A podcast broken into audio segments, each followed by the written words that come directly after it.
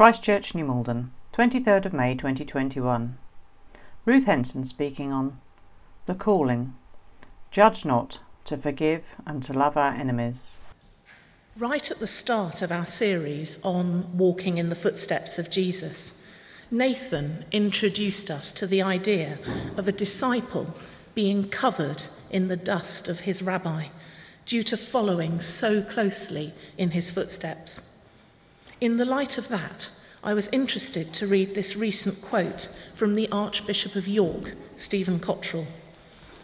The first followers of Jesus weren't called Christians, that came later. They were called followers of the way. The Christian faith is a way of life. In fact, Jesus himself says to his friends on the night before he dies, I am the way. Jesus shows us what humanity can be like when it is lived God's way. His kindness, generosity, goodness, and forgiveness are from God. This is what God is like. We heard from Katie last week that we should expect this way of life to be costly and sacrificial, just as it was for Jesus. A key reason for that is because this way of life we are called to is radical and countercultural. This very surprising quote from the rock singer Alice Cooper appeared in my Facebook feed last week and seemed very appropriate. Drinking beer is easy. Trashing your hotel room is easy. But being a Christian, that's a tough call. That's real rebellion. We're celebrating Pentecost today, and we only have to look at the birth of the early church in Acts chapter 2 to see just how radical and countercultural they were in their following of Jesus' way of life. We read that they had everything in common and sold their property and possessions to give to anyone in need. And we also see what a wonderful witness this was to God's love and care as they were joined daily by new followers of the way. Looking to the example of Jesus to see this way of life lived out perfectly provides a blueprint for our calling as disciples, which is our focus today. As Ephesians 5 puts it, therefore, be imitators of God as beloved children and live in love as Christ loved us and gave himself up for us, a fragrant offering and sacrifice to God. We should also listen to Jesus' words as he offers us practical examples of how to follow in his footsteps and live up to our calling. He spoke of this throughout his ministry, but it is in the Sermon on the Mount in Matthew chapters 5 to 7 that he sets out his manifesto for the Christian life and provides us with example after example of what this Christian counterculture will look like in practice.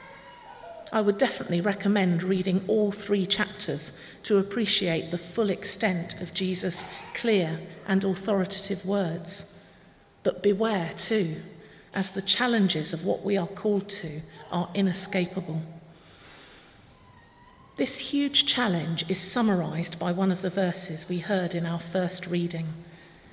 Be perfect, therefore, as your heavenly Father is perfect. We are called to aim for God's perfect standards, following as closely as possible in Jesus' footsteps. The word translated as perfect also has the sense of complete which reminds us that we cannot pick and choose which aspects of Jesus' manifesto to live by or when to follow his example. Having said that, we have had to select three aspects of our calling to focus on this morning. And I'm pretty sure that if we were allowed to pick and choose, these three would be quite far down the pecking order, as they certainly fit the labels of radical, countercultural, and challenging. The first aspect we're going to look at is don't judge. As a society, we rather enjoy seeing people being judged, don't we?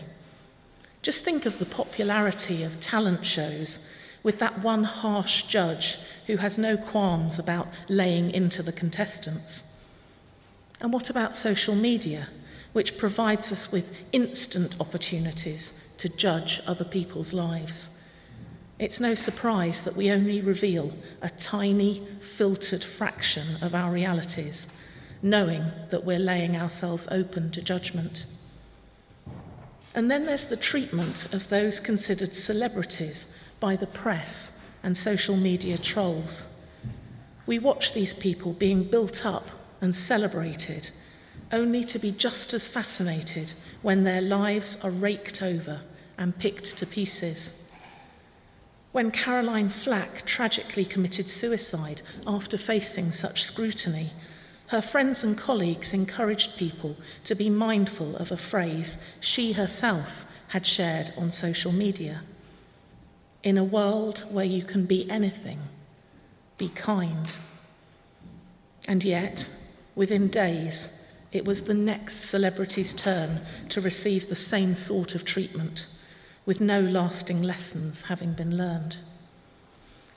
But, as we heard in our reading, this is one of the countercultural calls Jesus challenges us with. Do not judge, or you too will be judged. For in the same way as you judge others, you will be judged, and with the measure you use, it will be measured to you. Let's just clear up a couple of misunderstandings to begin with. Some will respond to this challenge by saying, that we need to evaluate and discern in order either not to be led astray ourselves or to support and provide accountability to a brother or sister in Christ. But Jesus is not prohibiting that. The word used here for judge is the same used elsewhere for condemn and carries an air of self righteousness and denouncement rather than self awareness and love. Another argument is that we face judgment from God anyway, so the logic of this verse fails. But God has every right to judge us because he is holy and righteous, and we fail to meet his perfect standards. And yet he remains merciful, longing to forgive and redeem us, even sacrificing his Son for our sake. As we read in James 2, verse 13, mercy triumphs over judgment. We claim this glorious truth for ourselves, but are still quick to condemn others. The story of Jonah provides a great example of this. We often imagine that Jonah runs away rather than doing God's will because he is scared of going to Nineveh or thinks he's inadequate for the job. But a closer reading of the book reveals the truth. When the people of Nineveh repent and God shows them mercy, Jonah is angry and cries out to God that this was the very reason why he tried to avoid coming to Nineveh in the first place, because he knew God would show compassion, which he doesn't agree with. He even asks God to end his life because he is so full of condemnation. Because Jesus understands how easily we fall into the trap of condemning others while ignoring our own shortcomings, he uses extreme hyperbole in the illustration he gives in Matthew 7. Why do you look at the speck of sawdust in your brother's eye and pay no attention to the plank in your own eye? How can you say to your brother, Let me take the speck out of your eye, when all the time there is a plank in your own eye? You hypocrite, first take the plank out of your own eye, and then you will see clearly to remove the speck from your brother's eye. The word translated as plank was the same word used for the main beam in a house or a large mast on a sailing boat or even a battering ram. This is a crazy image. Someone with a 40 foot long beam protruding from their eye, trying to extract a speck of sawdust from the eye of someone else. Jesus is clearly challenging us over the blind eye we will happily turn to our own sin while rushing to condemn others over even the smallest things. We are the harshest judges when it comes to the mistakes of others, but the sharpest of defense lawyers when it comes to our own shortcomings. Jesus exemplified this non judgmental attitude we are called to, showing love and welcome to those ostracized and rejected by society. In John 8, when the Pharisees bring to Jesus a woman who has been caught in adultery and ask whether she should be stoned to death, he says that any one of them who is without sin should be the first to throw a stone. They all leave one by one until only the woman and Jesus are left, and he asks her, Has no one condemned you? No one, sir, she said. Then neither do I condemn you, Jesus declared. Go now and leave your life of sin. Jesus doesn't condone her sin, but he doesn't condemn her either. Mercy triumphs over judgment. Secondly, we are looking at the calling to forgive. We are quick enough to judge others when their perceived wrongdoing is nothing to do with us, but how much more is this the case when we are the wounded party? And we judge them principally with unforgiveness. But the warning from Jesus in the Sermon on the Mount is very similar to our previous point on judgment. For if you forgive other people when they sin against you, your heavenly Father will also forgive you. But if you do not forgive others their sins, your Father will not forgive your sins. Jesus has a parable to help us to understand this challenge, which we read in Matthew 18.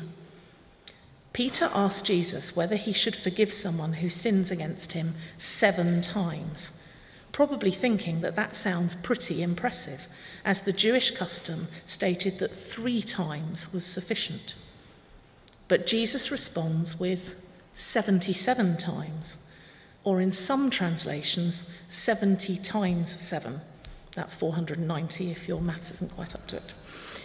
Now, He's not suggesting we should carry around a notebook and keep a tally of how many times we've forgiven someone until their chances run out. Seven is the biblical number for completeness, and Jesus is calling us to keep on forgiving until it becomes second nature. He then tells the story of the unmerciful servant to put this into context.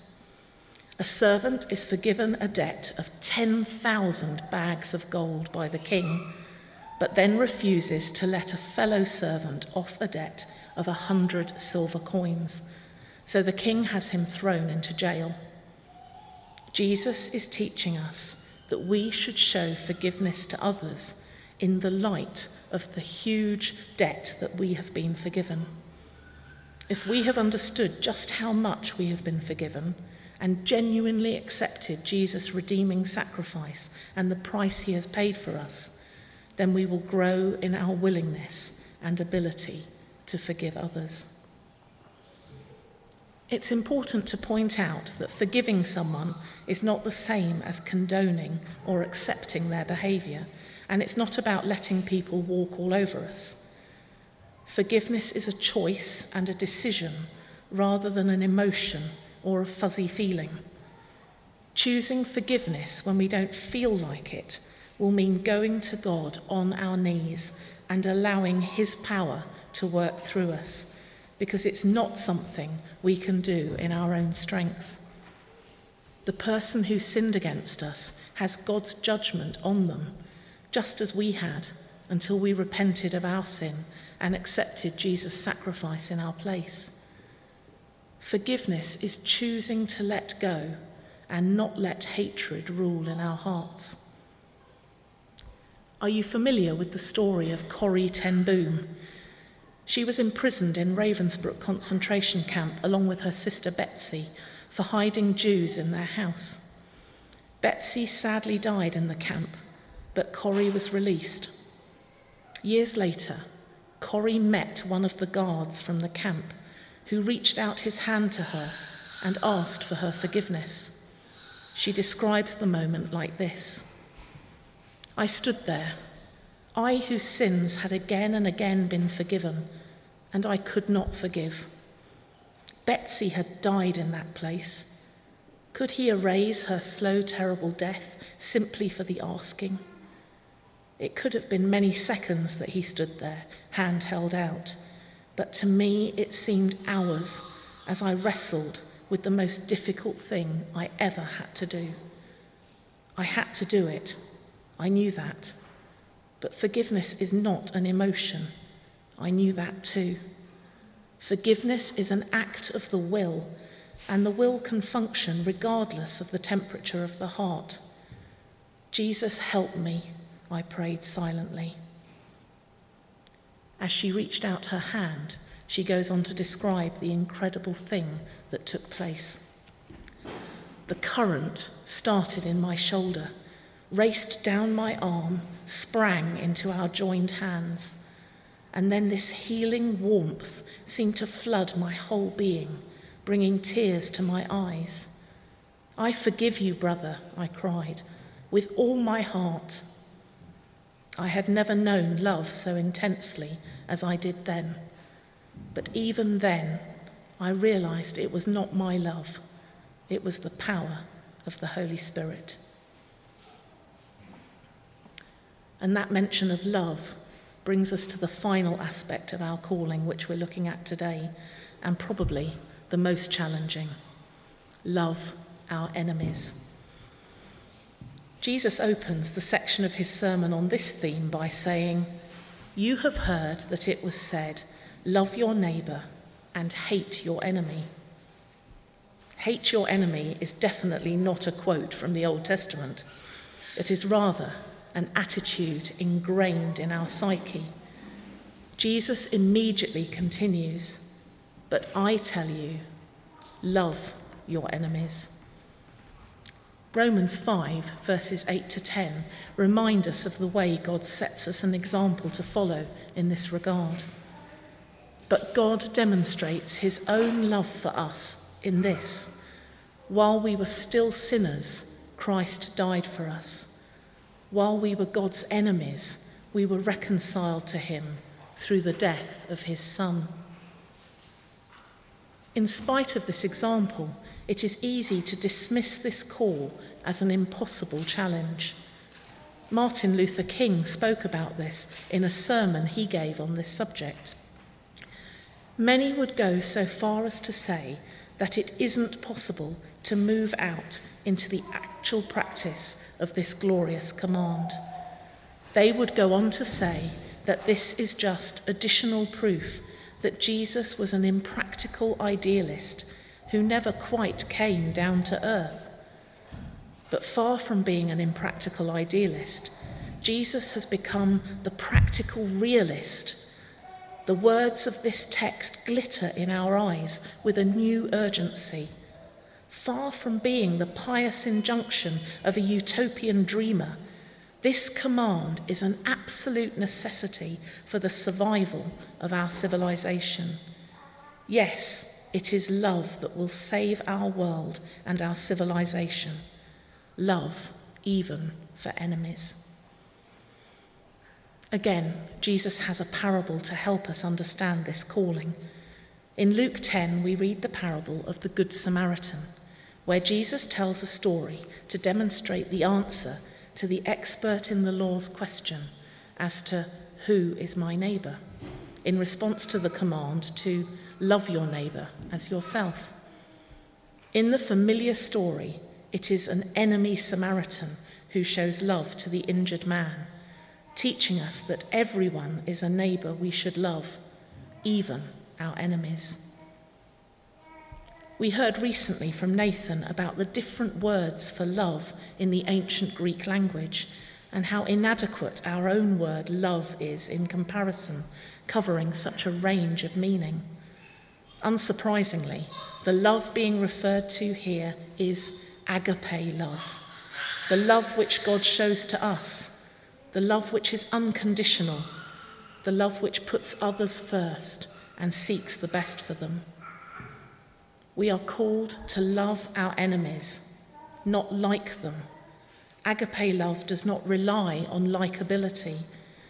Just as with forgiveness, it is a choice and decision rather than a feeling or emotion. Choosing love can break the chain of hatred and bring healing and redemption to us as well as to those we show this love to. This love is from God and has the power to transform both the giver and the receiver. Jesus doesn't leave us scratching our heads to think what this might look like in practice. He has two very helpful starting points for us. In the section we read from the Sermon on the Mount, he tells us to pray for those who persecute you. It's very hard to keep feeling hate and anger against someone you are praying for. As you ask God to reveal Himself to them and change them, you start to look for the best in them, for signs of those changes. They say that prayer changes something, and oftentimes a significant part of that change is in us as we become open to God redeeming a situation or relationship. Then, in Luke 6, another passage where we read of Jesus' challenge to us to love our enemies, he immediately follows this up with the instruction do good to those who hate you. We may need to take baby steps in this direction, relying on God's strength, just saying hello, paying them a compliment, refusing to join in with gossip about them even offering to get them a coffee can make a real difference to a situation. Did you watch last weekend's football match between West Brom and Liverpool, where the Liverpool goalkeeper, Alisson, scored a last minute winner from a corner in stoppage time? The interview with him afterwards was quite remarkable. Earlier this year, Alisson's father drowned in a tragic accident and he was unable to travel to Brazil for the funeral or to be with his family due to COVID restrictions. In the interview, he paid tribute to the love and compassion shown to him by fans, players, and management of opposing teams, even Liverpool's fiercest rivals. He explained that, as a Christian, he believes that this is how we see God's love in action working through the words and deeds of the people around us. By looking at these three aspects, we've only just scraped the surface of the challenging, countercultural calling Jesus has for us as we follow in his footsteps. But I just want to finish by saying how appropriate it is that we've looked at this topic today. Firstly, because it is Pentecost, when we remember the outpouring of the Holy Spirit to fill us and empower us. There is no way that we can fulfill this calling in our own strength. So let us welcome God's gift of His Spirit and allow Him to work in us to make us more like Jesus. But secondly, it's also very appropriate to be studying this theme on the day of our annual parochial church meeting. Historically, strong differences of opinion have sometimes led to rather heated exchanges and words spoken in anger. It seems very opportune that as we tune in on Zoom this afternoon, we will have fresh in our minds the call to judge not, but forgive and love our enemies, who in this case could be those with opposing opinions. May our meeting be characterized with God's transforming love, and may that be increasingly true of our lives too in the days, weeks, months, and years ahead. Amen.